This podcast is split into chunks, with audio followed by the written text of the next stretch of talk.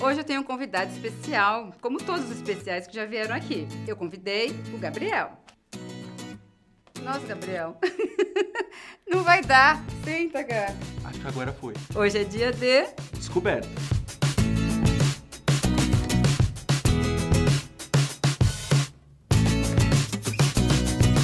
Descoberta do quê? Descoberta da sexualidade. Ah, do desejo. Do desejo, do sentimento, de várias coisas que afloram aí nos 15 anos, nos 14 e tal. E que descoberta foi essa? Descoberta de estar gostando de alguém do mesmo sexo que eu. Quantos anos você tinha? 14 para 15. Você nunca tinha tido uma experiência com alguém de desejo, de tocar, de beijar? Já tinha tido? Com meninas. Namorei com meninas até essa ocasião, com 13, né? Então foi até bastante pra idade. Mas depois disso, nunca mais. Foi bem difícil, né, no começo, porque eu tinha me habituado a um mundo, mas na verdade meu mundo era outro.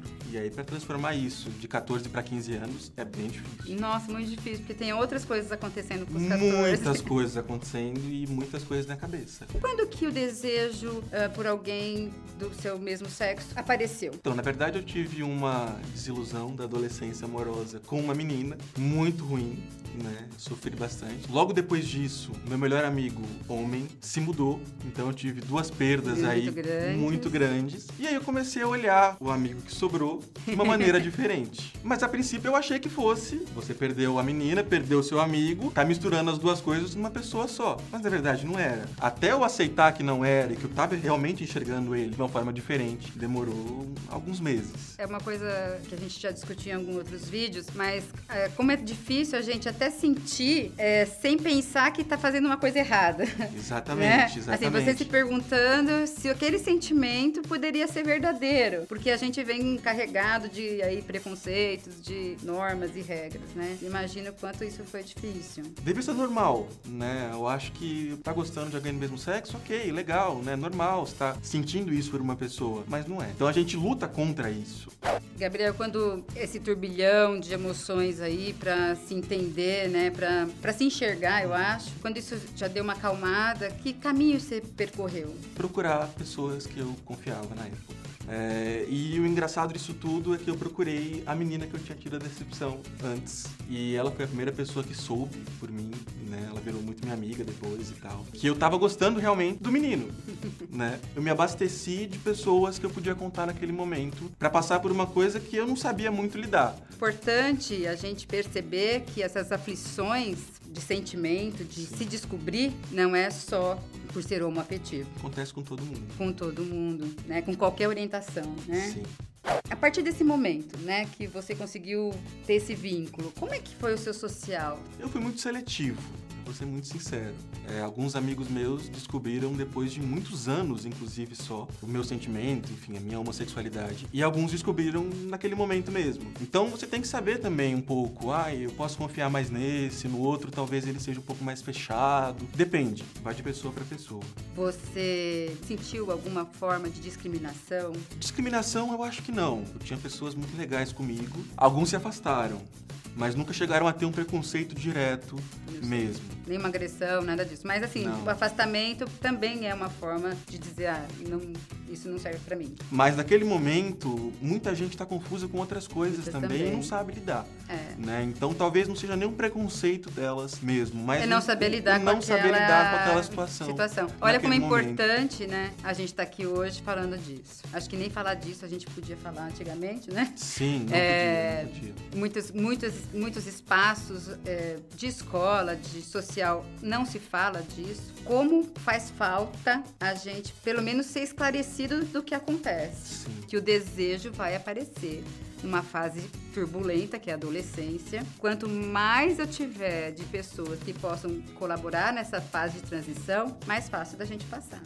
Por não saber lidar com as coisas e por não me encaixar, não me sentir é, parte daquele grupo, acabou que eu tive que mudar de escola. Preciso mudar pra mim, Pra você se empoderar de você. muito, e me descobrir mais ainda, né? Nossa, mudar de escola, período de adolescência, é uma decisão familiar.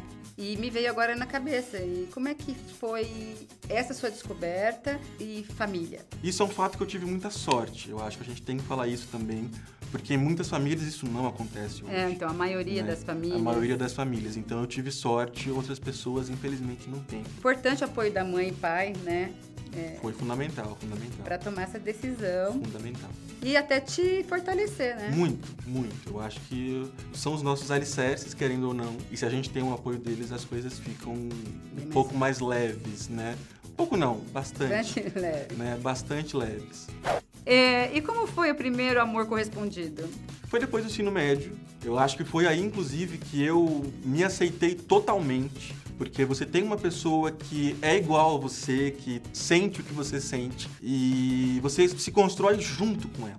Isso é muito importante para você mesmo, para você se aceitar e para você saber que você é normal, você é como os outros, como os outros. né? O frio na barriga, então, a bochecha é vermelha. É tudo, tudo igual do mesmo jeito. Essa iniciativa da Ivana de abrir, de dar essa abertura, para mim, até para contar um pouco da minha história, muita gente sofre, muita gente passa pelo que eu passei ou que muita gente já passou e muitas vezes não tem alguém ali para falar, sofre sozinho, é, se fecha e ter essa abertura, ter gente falando, pô, eu sou igual a você, né? Tem gente. Eu sinto igual a você. Sim, sim, isso é muito legal. Então é claro que vão ter dificuldades, vão ter pessoas que vão é, te colocar para baixo, vão ter pessoas que vão dizer, ai, mas se eu tiver um amigo gay, eu nunca mais vou ser amigo dele. Vão ter pessoas assim, claro. Mas essas pessoas não vão fazer parte da sua vida porque elas não merecem. As pessoas que realmente vão estar com você, vão estar com você, né? Sendo você um elefante, sendo você um rato, um extraterrestre, independente de quem você seja, elas vão estar lá. Eu aprendi muito nesse período e aprendo até hoje, claro, mas foi um período fundamental aí para o crescimento do Gabriel, do indivíduo Gabriel, com certeza. Queria agradecer hoje o Gabriel que veio aqui contar sua história bem bonita, difícil, de desafios e por isso a importância de você se inscrever no canal. Toca o sininho, tá aqui embaixo em algum lugar o sininho dá o like, acho que do outro lado do sininho. e mande perguntas, estamos aqui para conversar com você. Fique ligado e hoje foi dia de ah, descoberta. Descoberta.